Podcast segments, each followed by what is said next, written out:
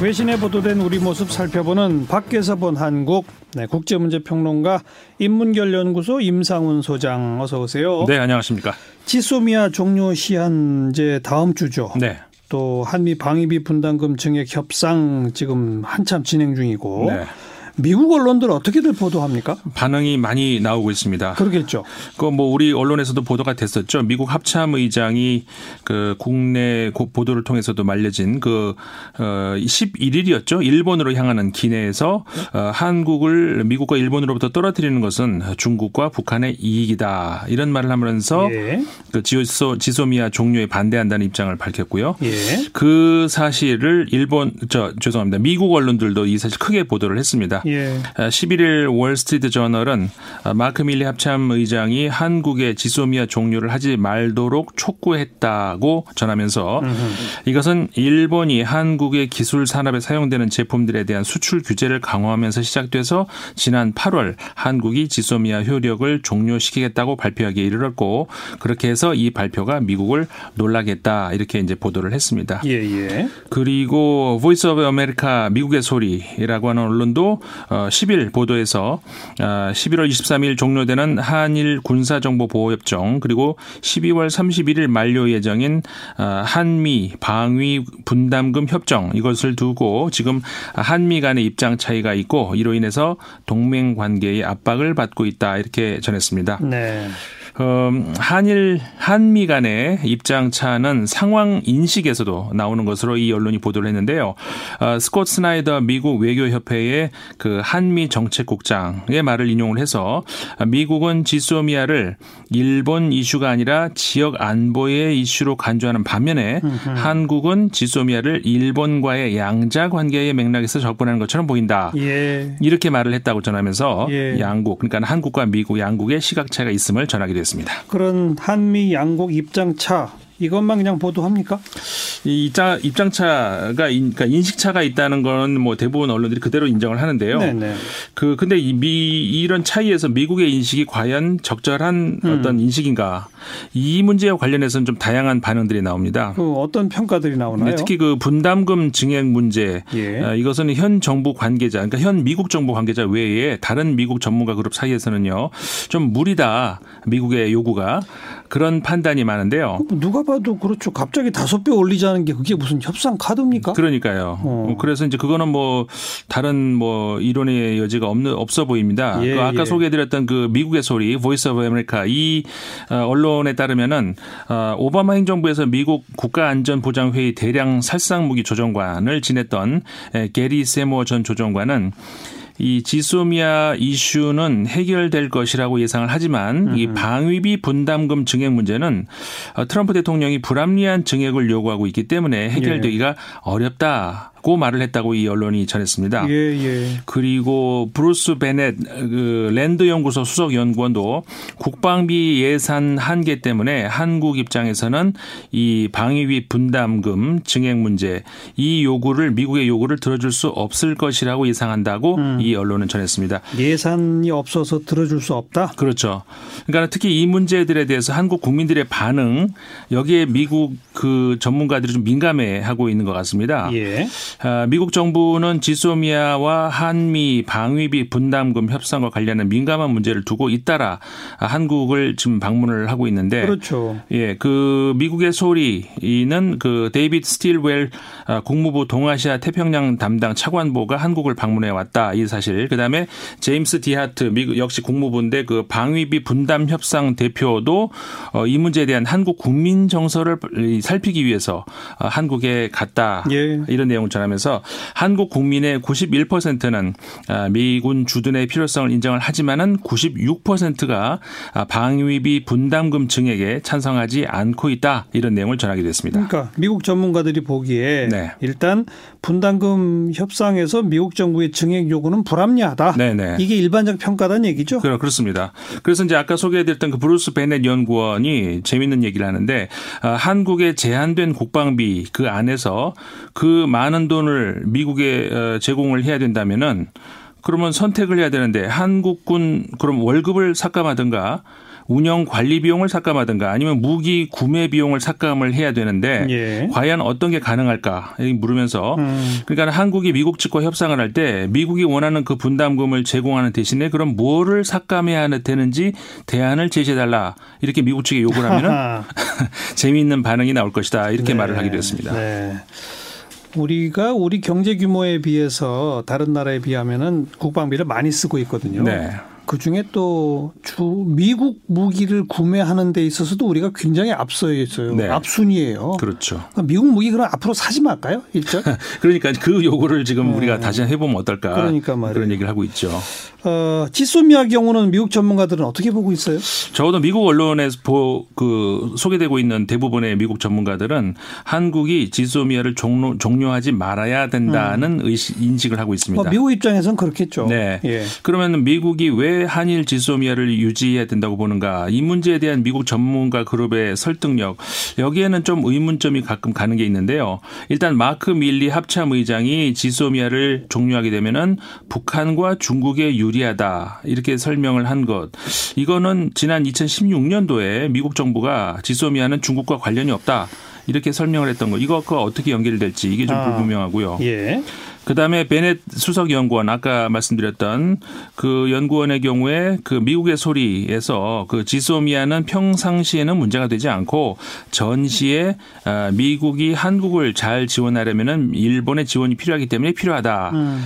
특히 그 한국군 병력이 줄여 줄어가는 상황에서 전시에 그 미군의 빠른 한국 배치를 위해서 지소미아가 필요하다 이런 설명을 하고 있거든요. 예. 그럼 왜 그토록 미국이 한국을 돕기 위해서 맺어져 있는 협정을 한국은 종료하려고 하고 반대로 미국은 강한 유감을 표하는지 여기에 대한 납득한 설명은 납득할 만한 설명은 어디에도 없는 것 같습니다. 그러니까 미국 입장에서 한미일 동북아 안보를 어, 생각할 때 지소미아 종료는 좀 불편해진다. 네. 그냥 그냥 그 정도 반응이로군요. 그렇죠. 미국 언론의 보도들 쭉 정리해봤고 네. 일본 언론들도 많이 보도하나요?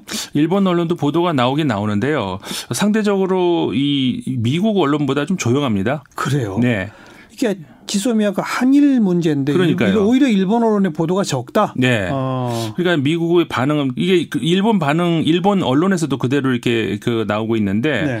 그러니까 12일자 일본의 니케이 신문이 어 지소미아 만료 시한을 앞두고 일본은 조용히 지켜볼 자세를 취하고 있다. 음. 이렇게 보도를 했습니다. 네. 그러면서 반면 이 파- 협정 파기를 우려하는 미국은 어, 한국의 어, 정부 고위 인사들을 잇따라 파견해서 압력을 가하고 있다. 이렇게 예, 이 신문이 전하고 있거든요. 아. 이게 그래서 좀 아이러니한데 아, 그러면서 그 일본이 수출 관리 엄격화를 어, 처리하는 것을 조건으로 이 지- 지소미아 타협안을 어, 한국이 찾으려고 하는 그런 움직임에 대해서 일본은 응하지 않을 자세다 이런 내용을 전하기도 했고요. 예. 그러면서 이 니케이 신문이 어, 일본이 원래 한국에 대한 그 수출 관리를 엄격화한 것은 어, 국내 산업, 그러니까 일본 얘기입니다. 일본 국내 산업의 기밀이 외국을 통해서 유출돼서 일본의 안전 보장상의 위협이 어, 노출되는 것을 막기 위해서이고 여기에 대해서 지소미아 파기는 한국 측이 거기에 대한 대항 조치로 일방적으로 결정한 것에 불과하다. 이렇게 내용을 전하기도 했습니다. 일본 정부의 입장이잖아요. 그냥. 네. 어.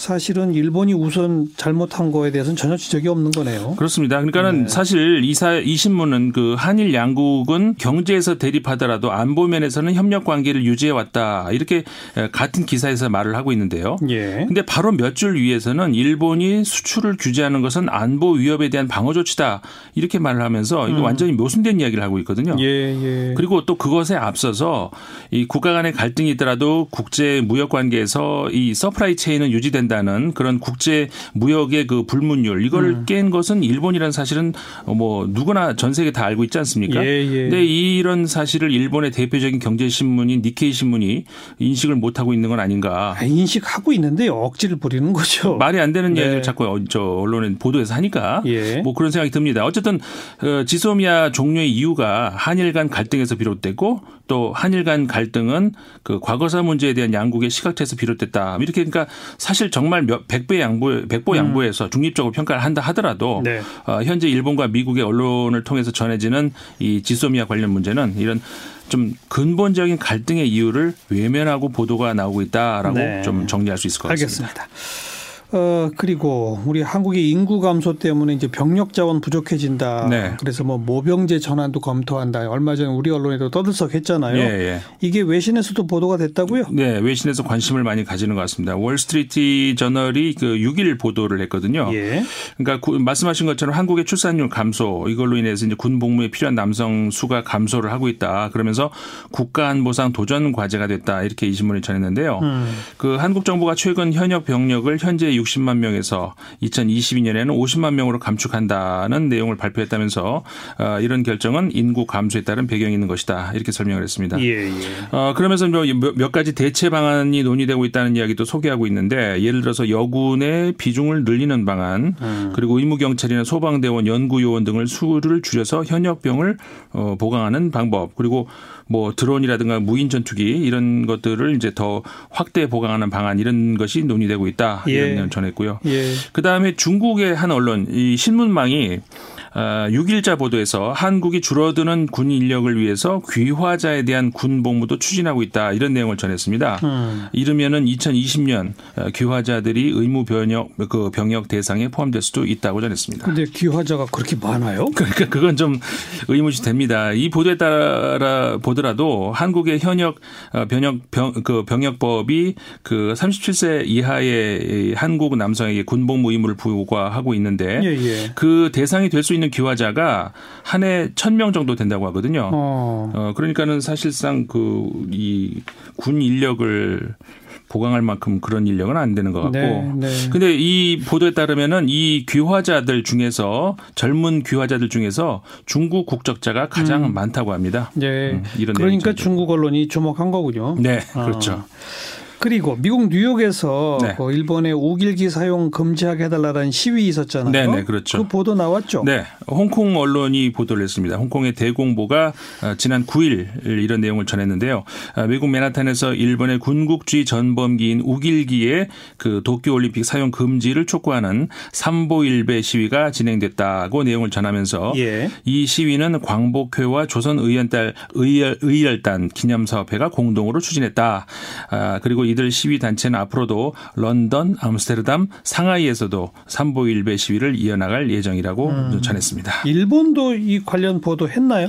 어, 좀 전에 지소미아와 마찬가지입니다. 예. 일본 언론들도 보도는 나오는데 웬만하면 조용히 넘어가려고 좀 아. 그런 게 보이는데요. 예. 그 7일자 일본 요미우리 신문에 보면은 이 고베 대학의 기무라칸 교수가 인터뷰를 한 내용이 나옵니다. 어, 이 기무라칸 교수는 그동안 한일 갈등 문제에서 그 위안부 문제, 그다음에 징용 강제 징용공 문제 이- 이런 거는 그 시민 단체가 당사자를 지원하는 그런 형태로 취해져 왔는데 네. 어, 여기에 반해서 우길기 문제는 당사자가 없다. 그래서 누가 주도하고 있는지도 잘 모르기 때문에 일본이 대처하기가 더 어렵다. 이런 얘기를 하고 있습니다. 예. 그러면서 우길기 문제는 그 한일 간 관계의 역사 인식 문제의 새로운 패턴이다. 이렇게 김우락한 교수가 어, 인터뷰에서 얘기를 했고요. 음.